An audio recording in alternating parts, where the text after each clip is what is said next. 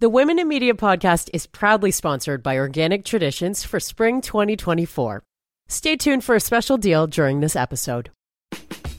It's Sarah Burke here, and I'm the host of the Women in Media podcast. My guest today is a well known television host, producer, and environmental journalist, but you probably know her best from her days at MTV.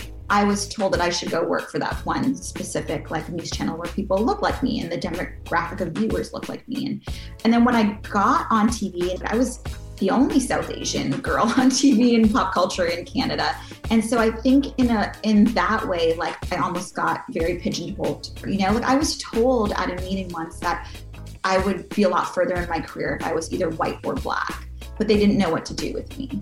With us today on the Women in Media podcast, the award winning Aliya Jasmine. Thank you so much for coming on. Hey, Sarah. Thanks for having me. I used to, you know, watch a lot of you on my television, and I don't even have cable anymore, which is kind of like a weird, weird, crazy thing for me. it's a weird time. I feel like you are the majority these days. Yeah. So you moved down to LA. What year was that? Um, I moved down here in 2014, so around seven years ago. And you've been doing like the freelance thing. You know, I've seen you on everything from like the social, you've been doing fill in, um, NBC, like you kind of mm-hmm. cover a lot of, of networks. Moving down to LA, was that something that you chose to do because you wanted to like switch up your surroundings, or did it have anything to do with like the media that you wanted to be a part of down there? Yeah, both. I would say, you know, I just got a really great opportunity. I got offered a job in LA um, at a time when I did feel like in Canadian media, anyways, there was a bit of a glass ceiling that was really, really hard to break. Um, you know, in retrospect, so many things now that I know and that I've understood, especially from the last few years, I wish I had known or had the vocabulary to articulate back then. But, you know, I think being a woman and a woman of color in the position that I was in, um, I did feel like I was getting pigeonholed and I was, I was being held down in ways that I, I didn't realize so consciously back then. Um, and so there was an opportunity for me to come here and to produce and write and be on air. And that position was with people that I found really exciting and who are allowing me to grow creatively. Um, and when there was upward mobility, you know, not only upward mobility, but also like lateral mobility. I mean, there was just like a lot of creative opportunity uh, down here with other with other creatives. And so I, I jumped on it um, when I got that chance. You know, I had a couple opportunities come down here and I never did. And then um, the last one I think was just timing was right. And also it was a little bit more of a secure position. So yeah, I moved down here um, to work with NBC in 2014 and and just ended up staying. I think it was just this week I saw you post something being like, yep, manifested that.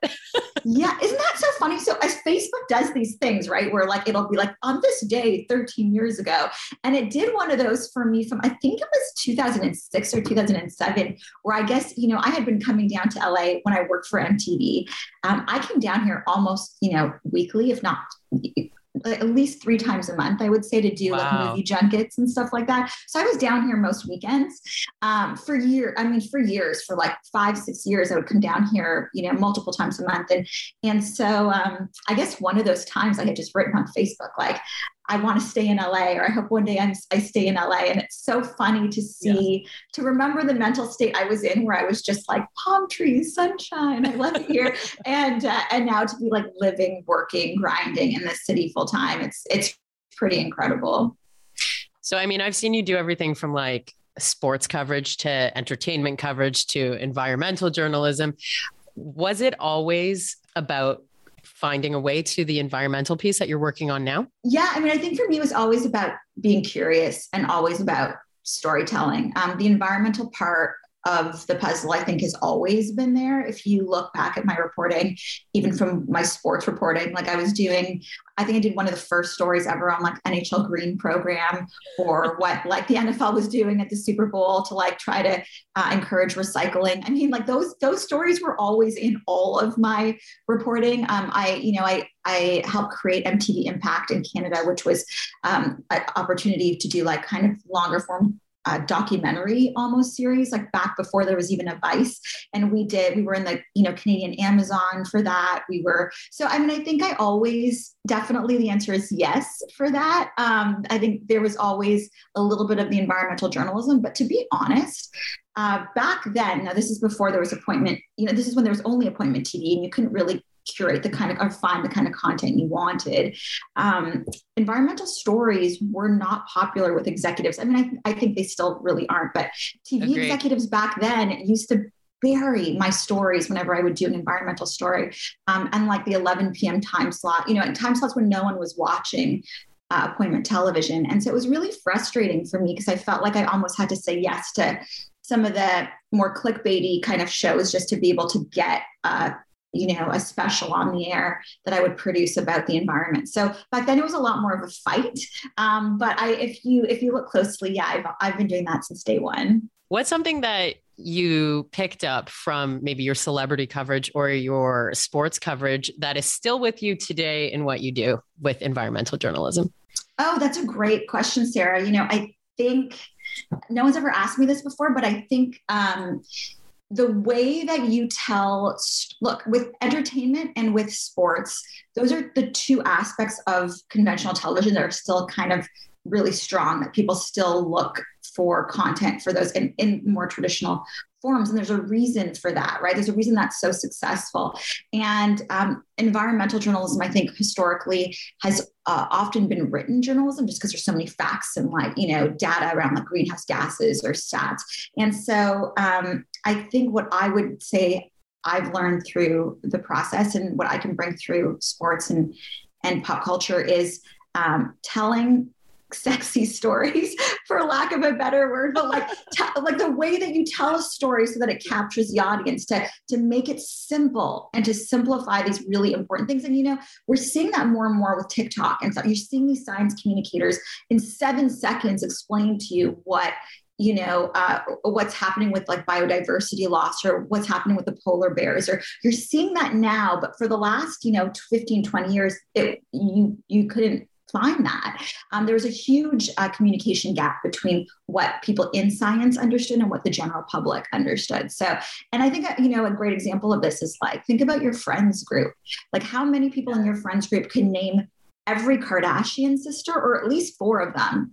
And now, how many people in your friends group can explain to you in two sentences what a greenhouse gas is?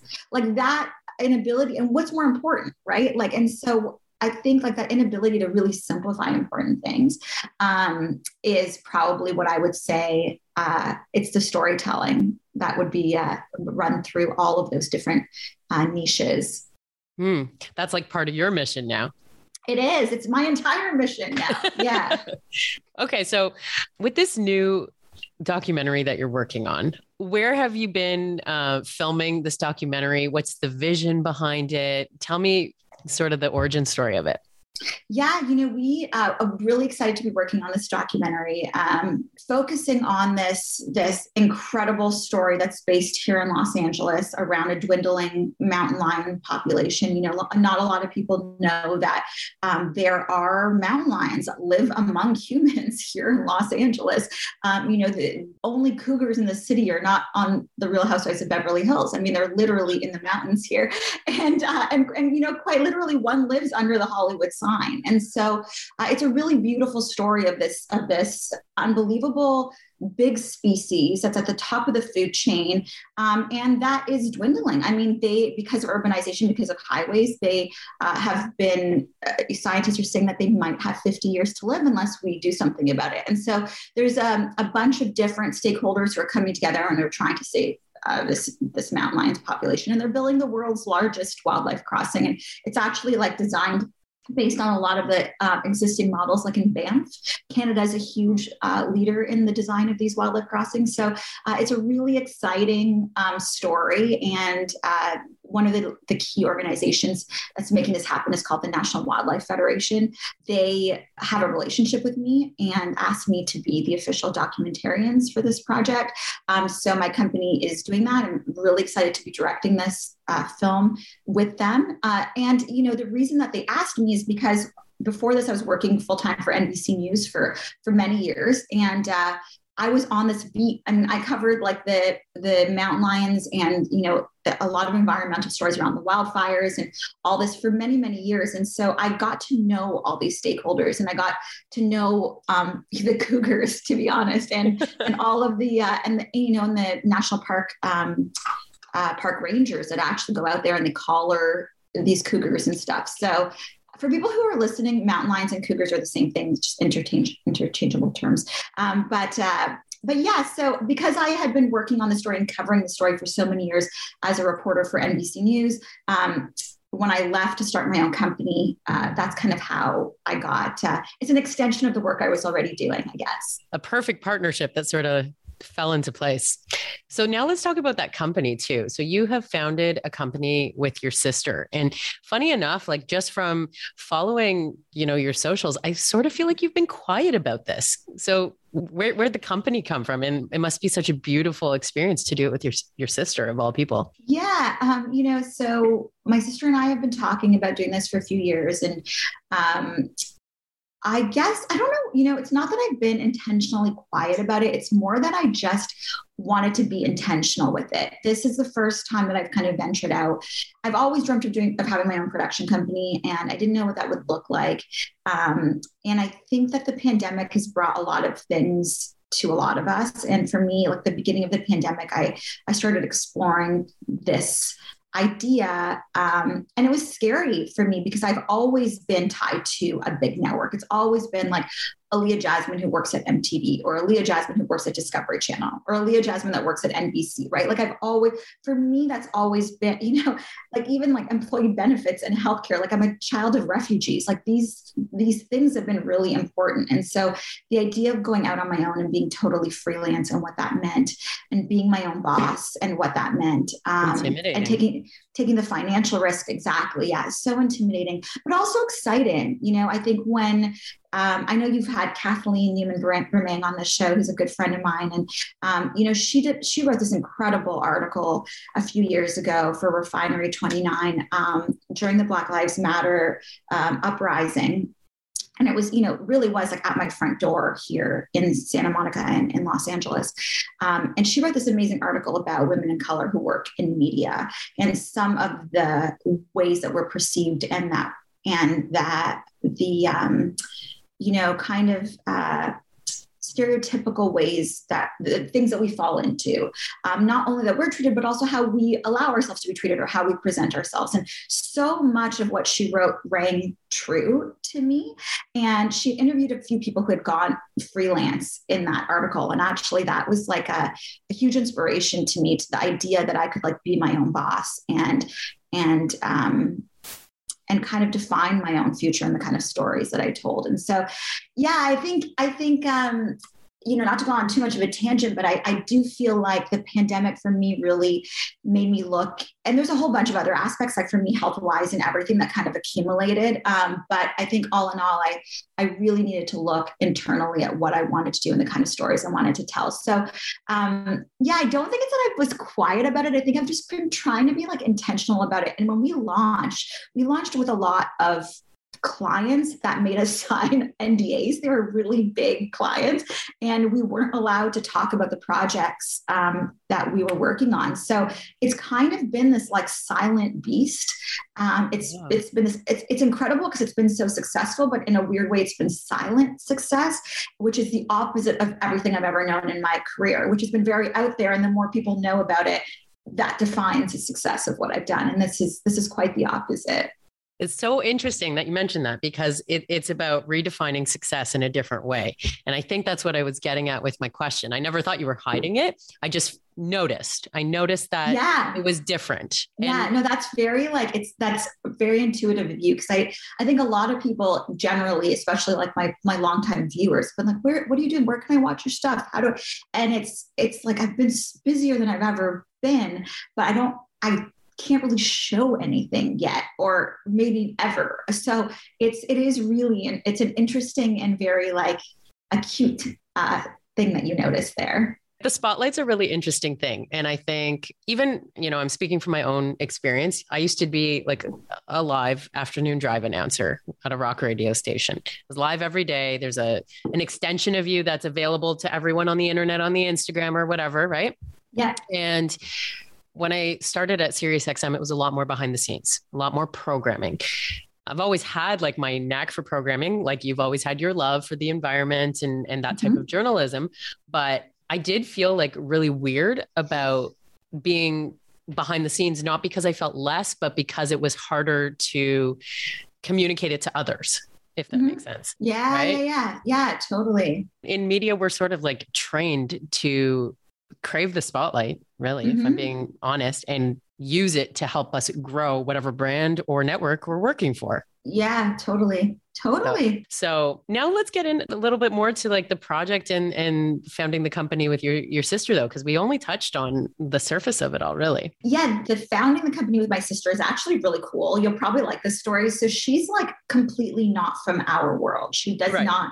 She shies away from the camera. She's not in the media world. Um, she's she was an architect. She went to Harvard University to become a landscape architect um, in grad school and she's moved to the south of france and she works with like different countries in europe um, with unesco with like the city of toulouse and she helps like she's um, you know works in urban design urban planning landscape architecture. She like wow. designs the future of cities to make them more green and you know the idea of like sponge cities and all these things. So that's kind of like her she's on like a totally other like caliber of of work. Um and when I was at NBC News, it was really interesting because I was doing a lot. I mentioned I, I, did a lot of environmental journalism here in LA, and um, and a lot of that beat was in her world. Like she kind of knew about it. And what I kept finding was like, I'll give you one very simple example to illustrate my point, but this happened a million times. But I did a story on tree canopy cover so like you think about like when you see big trees on streets and like how they cover the streets and, and give you shade. Well the idea of tree canopy cover and how that relates to um, environmental racism. So generally in the city of la if you were to take like a you know we, we got aerial shots over the city of la and rich neighborhoods which were predominantly white neighborhoods um, had ton of of tree canopy cover. I mean, think Beverly Hills or wherever, right? They they're full of green, they're lush. Um, more uh, of the uh, of the communities that had socioeconomic disparity, were mostly Black and Brown communities, had very little tree canopy cover, if any, uh, mostly concrete. And what that means is that you have, you know, asthma rates are higher in these parts of the city. There's more shade, there's less shade in areas where people are relying more on public transportation, you have to stand outside in the heat longer. Um, there's also less biodiversity. And so there's all these like different issues less you know less animals less there's it's a really interesting um, an interesting kind of uh, trickle down effect when you even look at how where a city invests in trees and like what that means for health what that means for um, you know the, how like uh, resources, uh, including like groceries or um, whatever, like the cost of houses, how that all trickles down. And so I did this like story. We were like submitting it for nominations for LA Press Awards and stuff. And I thought I was like just the most brilliant reporter ever. I just, you know, everyone was talking about this tree canopy cover story. And I called my sister to tell her because she designs cities. Like this is what she does. Right. And so I was like, yeah, did you, have you heard of this thing called tree canopy cover. And we just realized that there's like an association with more tree canopy cover in rich neighborhoods that are predominantly white and less in, and like, you know, I'm just talking a mile in a minute and telling her. And she was like, yeah, like I talked about this in my undergrad. Like this has been around for like decades. You are not a genius. Like sit down, Einstein wannabe. And I couldn't believe it. I was like shocked. And so this kept happening with all these stories that I did that I really felt like, oh my God, we're, you know, we're bringing this to a mainstream audience. And she'd be like, oh, like me and the other designers and all the environmentalists, like we've known about this for a long time. And anyways, through those discussions for many years, we realized that there was this very obvious um, disconnect, uh, like an intellectual gap almost, or a communication gap between scientists and these designers and these academic circles where things were published in academic journals, and then what we were actually getting filtered down into the mainstream and what was landing um, to mainstream audiences. There was this huge gap, and that was that was a huge disservice to the majority of the population. I personally feel it's a failure of media that we aren't able to simplify these really important um, uh, issues when it comes to how the environment affects our health, how the environment affects our um, economic status, how the environment can be played by governments in very racist ways. The fact that these aren't these things aren't communicated to us simply by by media and we're too busy like showing a car chase than to talk about one of these important stories um, i think is like a huge disservice. And so we decided to jo- join forces and like i would take some of the work that she's doing and uh, try and simplify it um, which she has like she is unable to do. Like she literally, if you talk to her, she sounds like you are reading an encyclopedia out loud. like she uses like therefore and furthermore in actual regular sentences. It's like it blows my mind. I apologize to your entire audience that I am nerding out no. about like tree canopy cover. Please don't change the channel. We can talk about sexier things. Want to talk about Tom Cruise? We can talk about Tom Cruise. I have great Tom Cruise stories. Just let me know. no, but like, you know, your your partnership with your sister is really interesting in, in just that, that two very different worlds came together because you're the expert in the communication and she's the expert in the science, right? Yeah, absolutely. Um, yeah how did those first conversations go um, about joining forces? You know, did she, who pitched the idea? I, you know, I can't remember who pitched who, but it was very organic. Like we just started talking and you know so there was just so much overlap. I think i went back to school a few years ago while i was working full-time at nbc and i went back to get my master's in environmental journalism. And i think through some of those stories of you know working on my thesis um, which was also actually on the topic of the um, of the cougars in la and the, and the um, the wildlife crossing. So I've been part of the story for a really long time, needless to say. And I think talking about some of that, like the science perspective on this and her bringing the design perspective and us kind of talking about communication, like it just really naturally and organically happened. And um, we were both going through our own personal journeys of moving to new cities her in france and me here in la and and working on our own health issues that we were both dealing with and I think we both just wanted something that we could really believe in and, and pour our hearts into. And honestly, like we started telling a few people that we were thinking about doing this idea and like the people we really really trusted in very high up positions in our network um, just were loving the idea. I think our, the feedback we got right off the top was just so positive that we realized how much we needed it. And I will say this too um, in both of our worlds, both in the design world and in the environmental science world, um, the people that were most predominantly vocal about um, like environmental design or conservation um, didn't look like us uh, you know, I think that a lot of people forget that even though, you know, when you look at the statistics about climate change, they are affecting um, communities of color, Black and Brown communities uh, first and the most. Yet the environmental movement, especially in North America as a whole, is predominantly a very uh, wealthy and white movement. I mean, and, and it kind of makes sense, right? Who can afford Teslas? Who can afford to put solar panels on their homes? Who can afford Whole Foods? And so uh, for us, it also made sense to bring non-Western narratives to the table, um, which is elisa's specialty. She she does a lot of like um, heritage work. So I think for us it was also really important as women of color to have our voice at the table, but also to be able to bring a diverse set of voices to the table and stories to the table. Um, I think that was really really like exciting, uh, an exciting opportunity for us.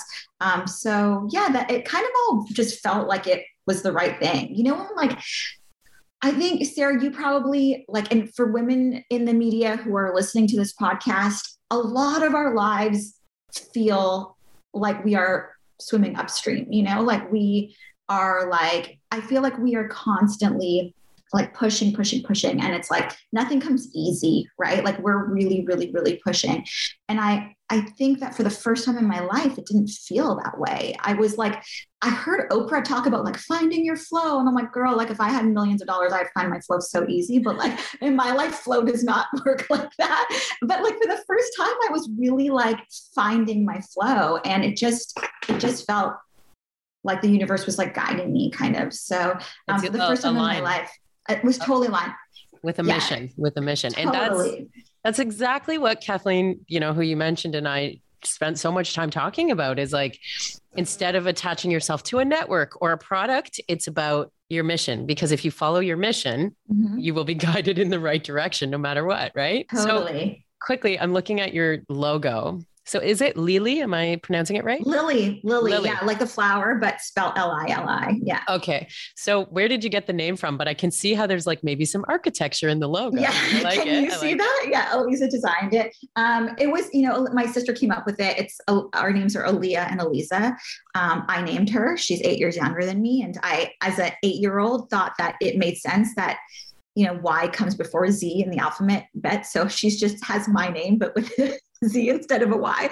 Um, but the LI is in the middle of both of our names. So um, we just thought, you know, it's lily and it represents a flower, which, um, you know, the symbolism behind a lily is, is, um, is pretty incredible in both design and in environmental science. And so we just felt like it was, this is my, this is what, what happens with my sister. It's like, at least I don't really care what the name is. Like, let's just like something easy to remember and that will fit into like, you know, a hashtag.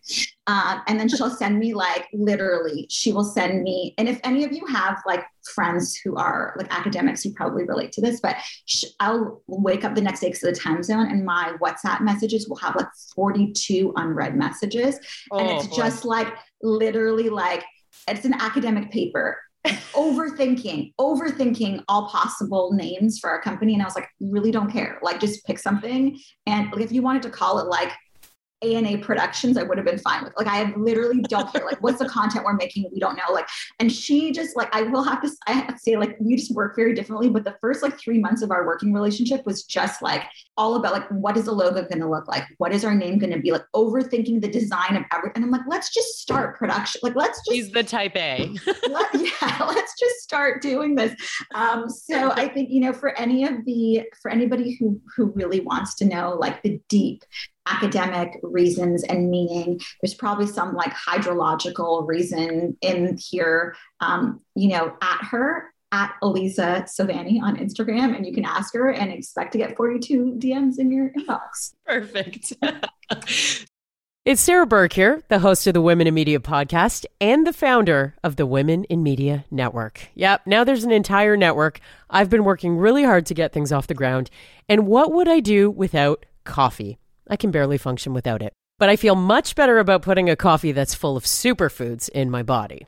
I've been loving the Focus Fuel instant mushroom coffee from Organic Traditions. And of course, all the ingredients are organic. It's packed with lion's mane mushroom to support memory, focus, and cognitive function, adaptogens to nourish your brain, and MCT powder to boost your energy and improve mental clarity. And before you make that face, no, it doesn't taste like mushrooms, it tastes like coffee actually better than most. There are hints of cinnamon and vanilla, and it is absolutely delicious. Did I mention it also just won Best New Mushroom Enhanced Beverage in a 2024 Brand Spark survey? Want to try the Focus Fuel mushroom coffee yourself? Head to organictraditions.com and use the promo code WomenInMedia20 for 20% off at checkout. And by the way, that applies for the entire site, not just the coffee. You're welcome. Just add water and get at it. So, you know, you started touching on being women of color in a predominantly white space, you know, lots of conversations about that on this podcast.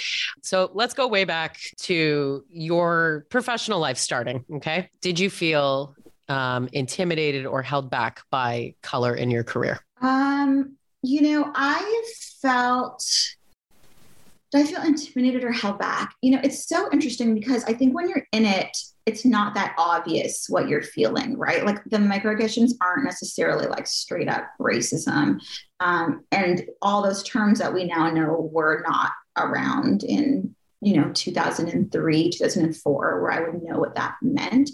So I will say that I mean I worked in very um, I worked in situations where it was very very like talked about that when one host position became available, like if a host moved on and got a different job, you know, they would cast, like if a blonde girl left, they would cast for another blonde girl. If oh. somebody who was black left, they would cast for another black person. And so it was very, very like stuff like that. So it wasn't the best person for the job or, you know, you've worked really hard, you should get this. It was, um, it was very much about like visually looking like, you know, a UNICEF box.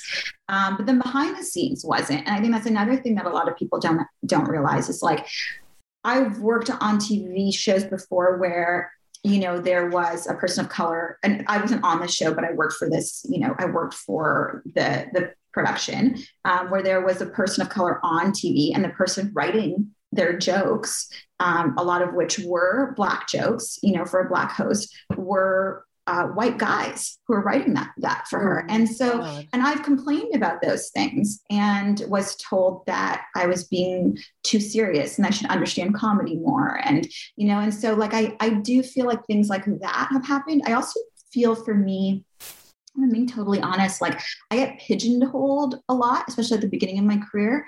Um, when I when I was first starting my career before I got MTV, um, I was in Toronto, and Toronto obviously is very, you know, diverse compared to where I grew up or, or a lot of Canada. Um, but in Toronto, most people who look like me worked for a certain news channel, and that was just like where you saw most people who look South Asian work. And so no matter where I went to like ask, because I really wanted to work in entertainment and I was really into pop culture and that's just where I wanted to work. Um, I was told that I should go work for that one specific like news channel where people look like me and the demographic of viewers look like me. And um, and then when I got on TV, and you have to remember like in 2004 when I was on TV, like I was the only South Asian girl on TV in pop culture in Canada.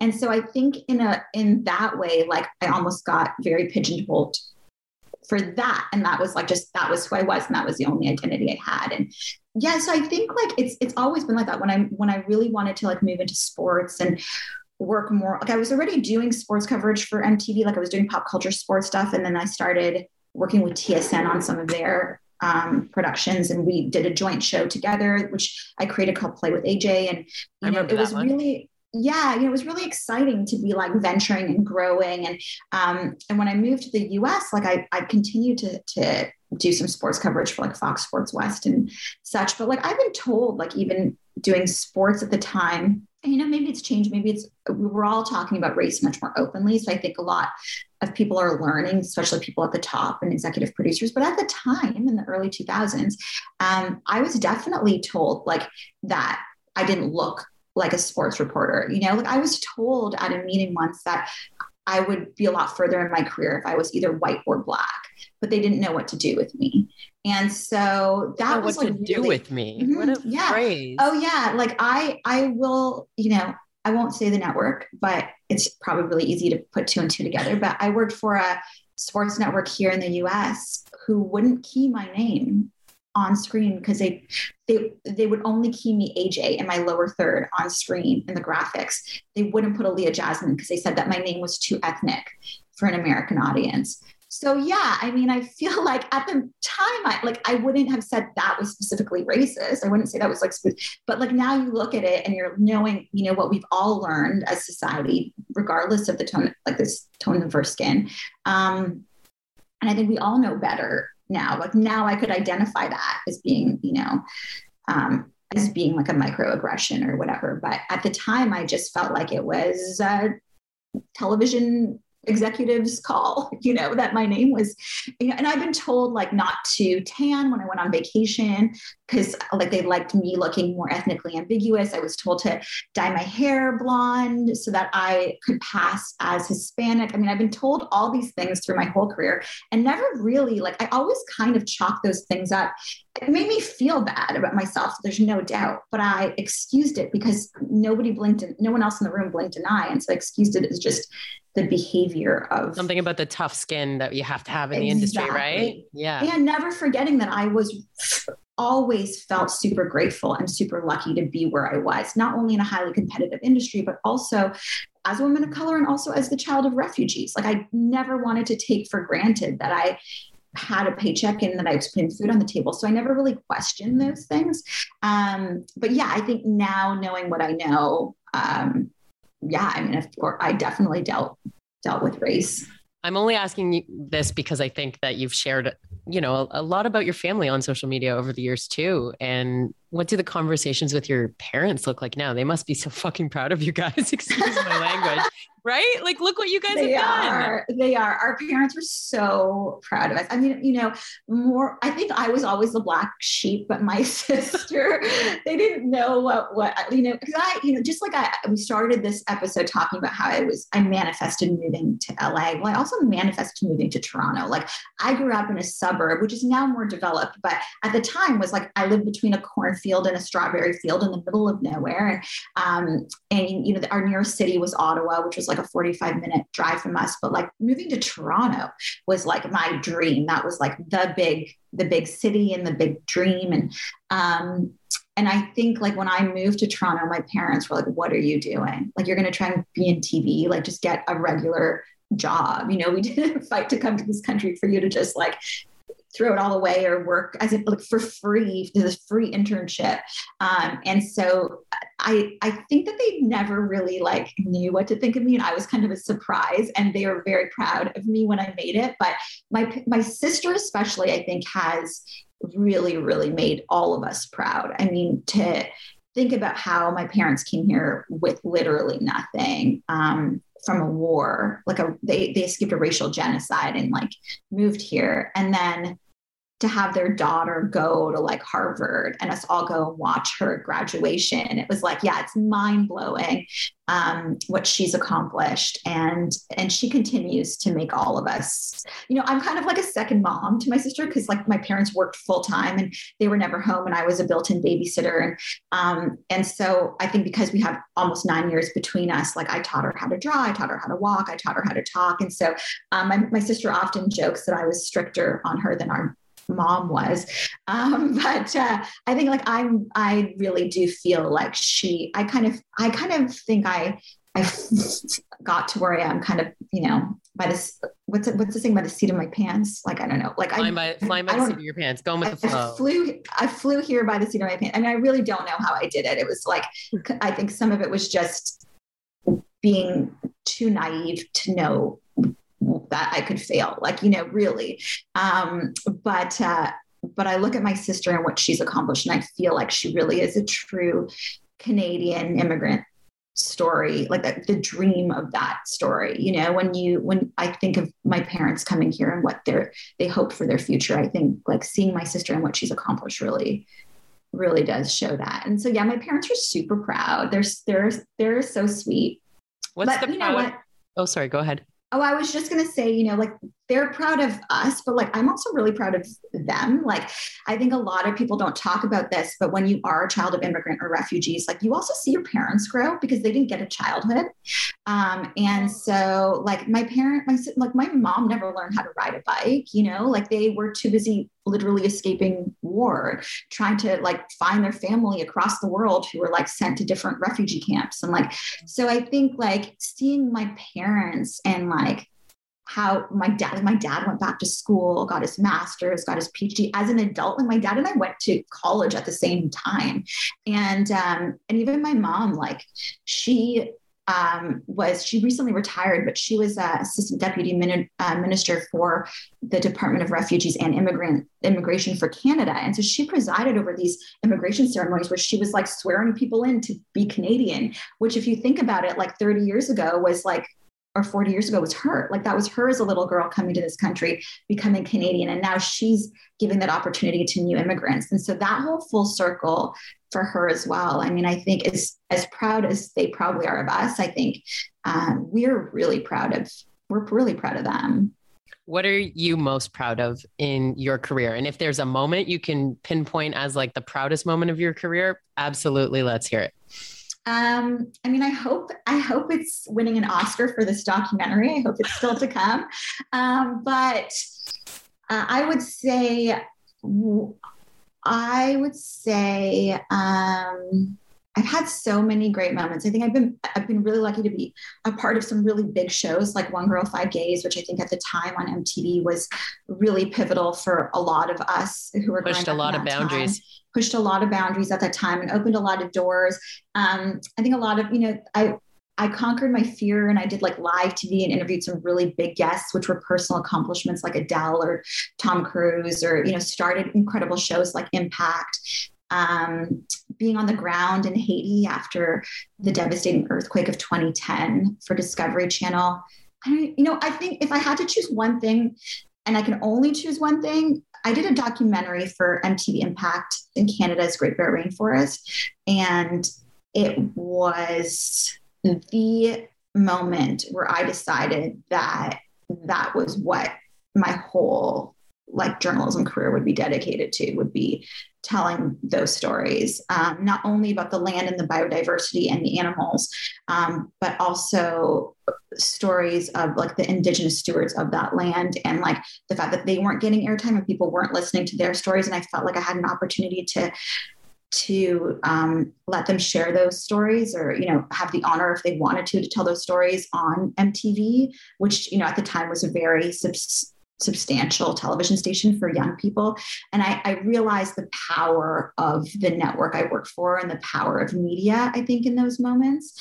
Um, and so i would say that documentary probably it was called pipeline wars. And i think that was probably the thing i'm most proud of. Not because it was the best rated i actually think that got buried really really late. I don't even know like i think it got buried really late in, in the schedule because they didn't think anybody cared about you know enbridge wanting to build a pipeline in this in like this the last temperate rainforest in canada but um so I don't even know how much how, how many people watched it. I don't think it was very many, but I think for me personally, that was probably my greatest accomplishment was was that because I think it really pivoted my whole life and my whole career. What about on the flip side of that, the toughest moment that you've had in your career and perhaps it was in the spotlight? Oh my god, I did an interview on MTV Live, um, which I don't know if any of your viewers are like old enough to remember that show, but it was a live show. It was one of my first shows.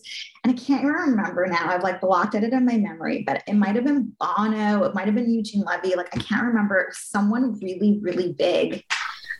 I, I love how you're like, it was either Bono or Eugene Levy. I was like, well, I can't, it was someone like, it was some big, iconic I, I literally can't remember. It could have been st- like I can't remember. It was someone. Okay. Um, it was some famous epic white male. I remember that much. Um, and I was so nervous to interview them. It was one of my first live shows, and uh, I I had prepared and prepared. I think I think I like I didn't sleep for like three days while I was like prepared. I over prepared. I just like researched the heck out of everything. Had all these cue cards, like had everything like ready.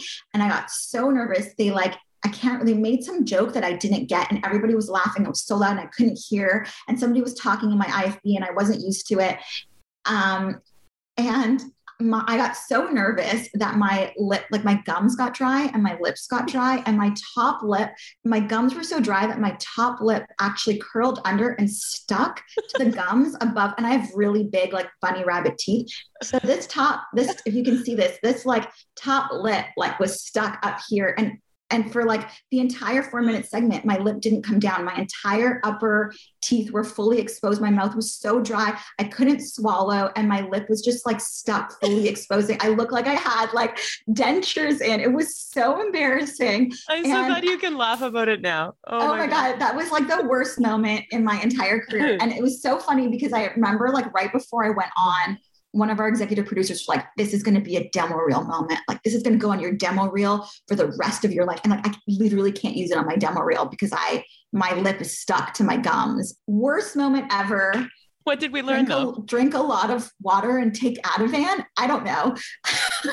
I was going to say, like, get out of your own head, maybe, but yeah, sure, drink water too. So- it's so it's so hard in the moment though right like when you're it, it, people just think like oh if this is what you do it's like it comes naturally but like you know it takes work it takes practice like you really have like i had to I got over, and I'm sure you did this too in some way, Sarah, but like I got over the nerves by like in my own way, right? Like I literally had to before I did a live show would like look in the mirror and be like, this is not a fucking big deal. Like this means I could literally like be interviewing the president of the United States and I'd look in the mirror and be like, this is not a fucking big deal. Like, and I'd have to actually psych myself into how this is just a conversation. It's not that big of a deal because if I let myself feel like it was a big deal at all, I'd get I'd get too nervous and my heart rate would just go up. And so it's really like talking myself like down and remembering that these are all just people and they're there doing a job and I'm there doing a job and it's just a yeah. conversation, right? I haven't cried of laughter on this podcast yet, but you just made. Oh me- my god, it's so it's like the visual. Like I, if that footage ever comes out, I'll be mortified. But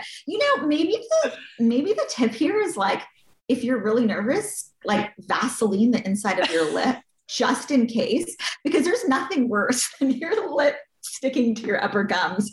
It is awful. It's oh awful. What was your favorite interview of your career so far? I'm sure Adele. there's Adele. It was Adele. Oh yeah, Adele. Adele. It's it was like so hands good. Down. Hands Adele. So I interviewed Adele, I think, around Valentine's Day, and this was it was 21 on her album 21 and uh, it was right before it was released and um, it was a live studio audience and she I had just the morning of the interview, I was getting my makeup done, and I had found out that my boyfriend, who was living with me at the time, was cheating on me. He had been cheating on me with somebody that, like, I, I kind of worked with. We both kind of worked with.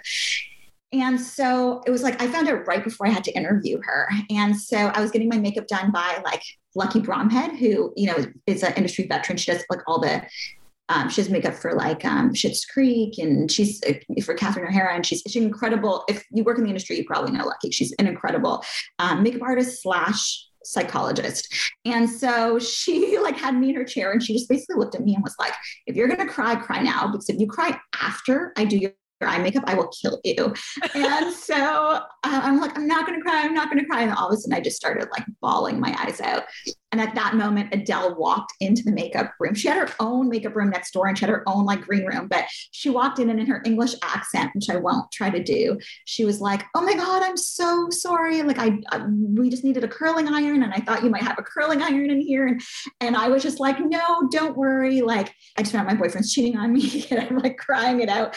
Oh, and I should say that before I interview a musician, especially, I will always have their music on repeat. So her music was like playing, playing in the, in the background. And so she immediately heard me say that I had just found out this news and she stopped and she was like, turn my music off. You'll slit your wrists if you keep listening to this while you're you're like processing this news. So she actually sat there and like put on another playlist, took her music like off and sat there with me and like talked about how much of a jerk my like you know my boyfriend was it was so awesome. And she just hung out for like 20 minutes. And then when we went on stage, um, we laughed about our makeup room conversation and talked about like who was worse for her 19 boyfriend or 21 boyfriend. And we like totally bonded. And she was, um, and then she dedicated like a couple songs to me when she played at the Sonic Temple. And she's awesome. Like, I wish that we had like I wish that like Instagram and everything was as popular then as it is now because I feel like we would have just like become BFFs. The little connections that you make with people along the way as you're interviewing. Mm-hmm. So interesting. But you know what? That's a perfect example of someone literally writing an album about heartbreak and yeah. you guys bonding over it for a great interview. She was so amazing. Who's your like favorite interview oh, ever? No one ever asked me that. Um my, I'm a really big nerd, but my favorite band is Weezer. I've never interviewed Rivers, but I have interviewed like the the two other founding members of the band, and I mean it was thrilling, but it wasn't Rivers, you know. Uh, who who's been amazing? It's also hard when you interview people that you really like, right? Like I remember, like I went on tour with like Motley Crue and I loved Motley Crue. And afterwards, it's just like, right? and it's just like, it's hard though, because like once you start getting to know guys as like, like, it's not that you don't like them anymore, you don't like their music, but they're just not on the pedestal that you might have put them on before. So it's also like hard interviewing your idols. Yeah.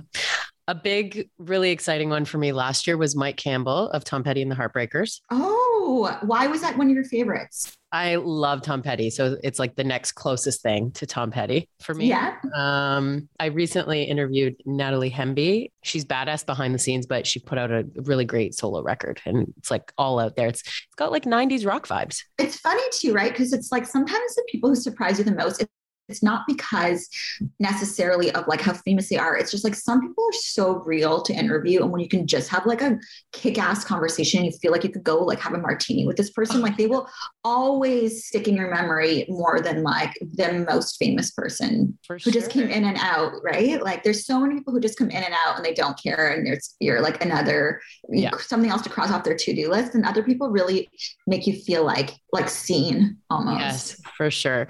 Jason Bonham Bonham. So John Bonham's son, that was a cool one too. To hear him talking about growing up as Led Zeppelin was on the rise around these guys. Oh my God. Robert Plant and Jimmy Page. It's like, what? Anyway. You know what's so funny? So uh, like I um you'll probably love this story. So I got to interview James Hetfield from Metallica oh. and I was a huge Metallica fan. And this is like I think like you, you'll appreciate the story, but um, we were talking about how he has kids now, and I'm like, imagine like if your dad's Metallica, like growing up like that, growing up on those on that tour or whatever. And so we started, he brought up the kids. He brought up like his kids you know, what his kids think of him and if they like they care about him or whatever. And I remember saying, you know, like when I was growing up and I would listen to Metallica, um, and you can imagine like a little brown girl, like in a suburb, and I'm listening to Metallica, my dad does not know what's just happened. Like he just regrets coming to Canada like in an instant, right? like he was just like, what is happening upstairs?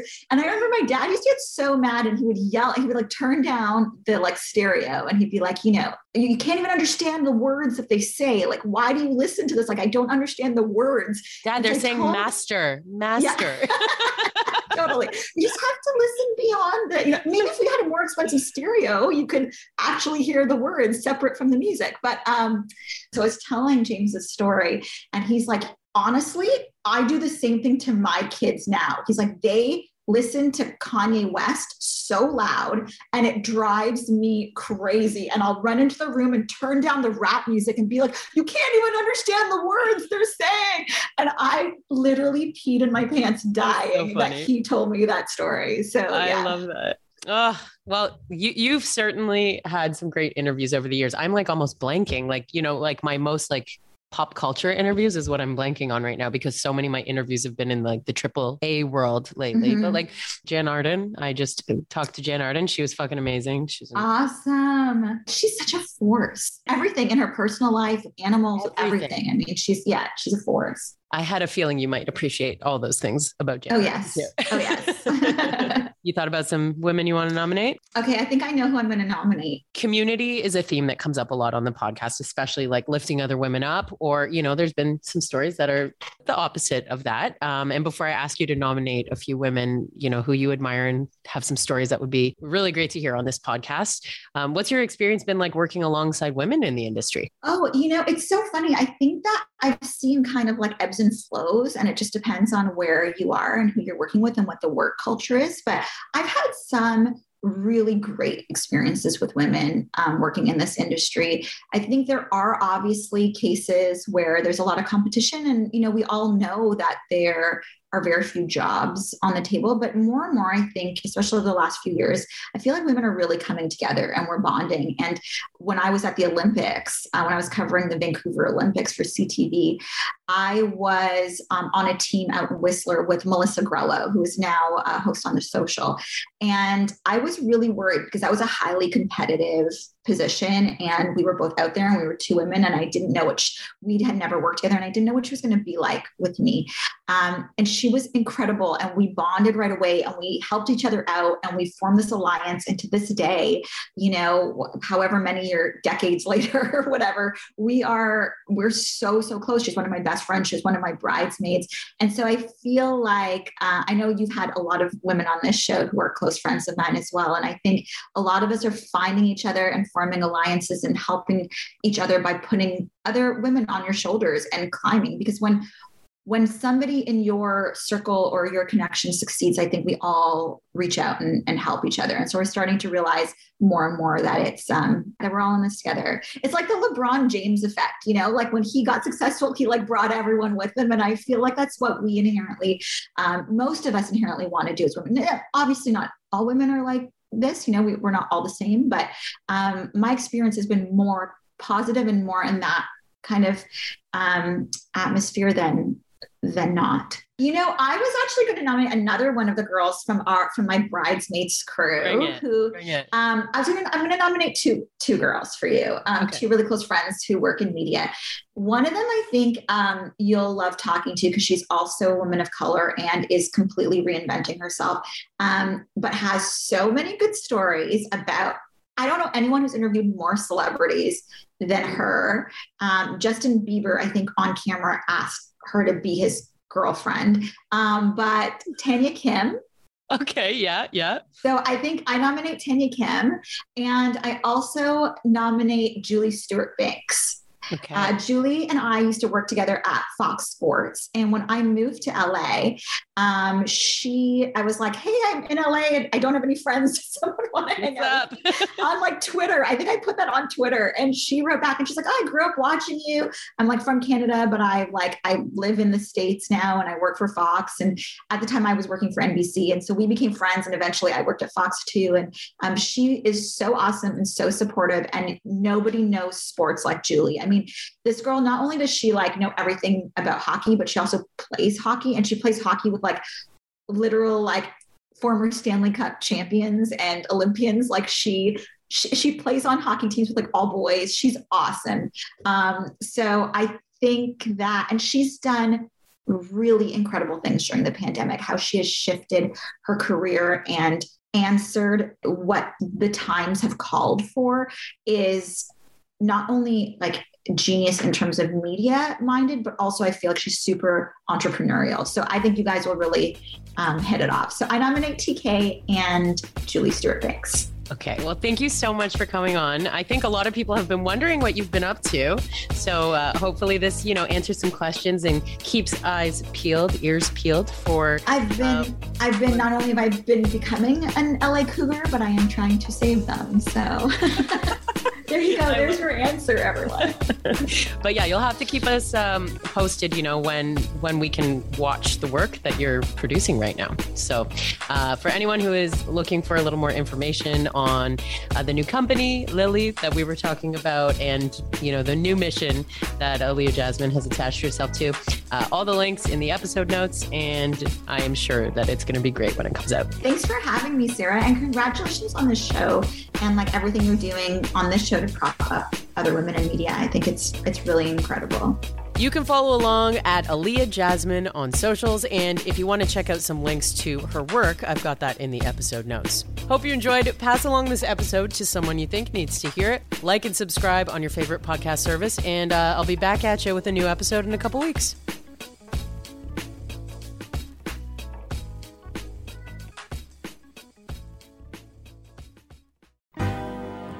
I'm Debbie Travis. And I'm Tommy Smythe. And this is Trust Me, I'm a Decorator. We're now podcasters. And why did we call it that? Well, you know us as decorators, but we've got lots more to share. We want to talk about travel and relationships. We're going to have amazing guests on. Guests who inspire us for sure. We'll probably talk about design too. And of course, Tommy, don't forget about food. Oh my gosh, how did I forget about food? So please follow or subscribe on Apple Podcasts, Google Podcasts, Spotify, or as they say, wherever you get your podcast. And we'll pop right up when we have a new episode. Wish us luck.